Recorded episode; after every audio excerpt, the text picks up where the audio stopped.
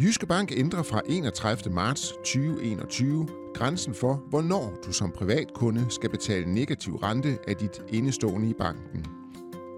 Og så har det også betydning for dig, om du har din nemkonto i Jyske Bank. Din nemkonto er den konto, som er knyttet til dit CPR-nummer, og som skat for eksempel benytter, hvis du skal have penge tilbage i skat. Hvis du har din nemkonto knyttet til din lønkonto i Jyske Bank, kan du have 100.000 kroner stående på kontoen uden at betale negative renter. Du skal betale negative renter af beløb over 100.000 kroner på nemkontoen. Og du skal betale negative renter af hele indlånet på dine andre konti i Jyske Bank. Hvis du ikke har din nemkonto i Jyske Bank, skal du betale negative renter af hele dit indlån på alle dine konti i Jyske Bank.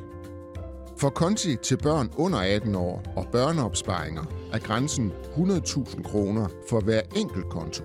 For børn har det ikke betydning, om man har nemkonto i Jyske Bank. Den negative rente er lige nu 0,2 procent, Omregnet til kroner og øre betyder det, at hvis du har 10.000 kroner stående til negativ rente i et år, så skal du betale 20 kroner i rente. Du kan trække den negative rente fra i skat. Jyske Bank anbefaler, at du tager en snak med din rådgiver om, hvordan din økonomi bliver påvirket af den negative rente, og hvad du kan gøre i den forbindelse. Du har flere muligheder, og hvad der er det bedste for dig, afhænger af, hvordan resten af din økonomi ser ud. Du kan for eksempel flytte rundt på dine penge, så der står flest på den konto, der er nem konto. Med en totalkonto kan du samle din daglige økonomi på én konto, uden at miste overblikket.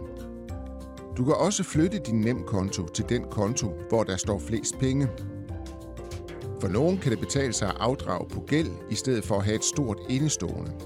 For andre bliver det måske interessant at investere eller betale mere ind på pensionen, det er også en mulighed at give pengegaver til for eksempel børn og børnebørn, eller måske simpelthen bruge nogle af pengene på noget, du længe har ønsket dig. Kontakt din rådgiver og få en snak om, hvad der er bedst for dig.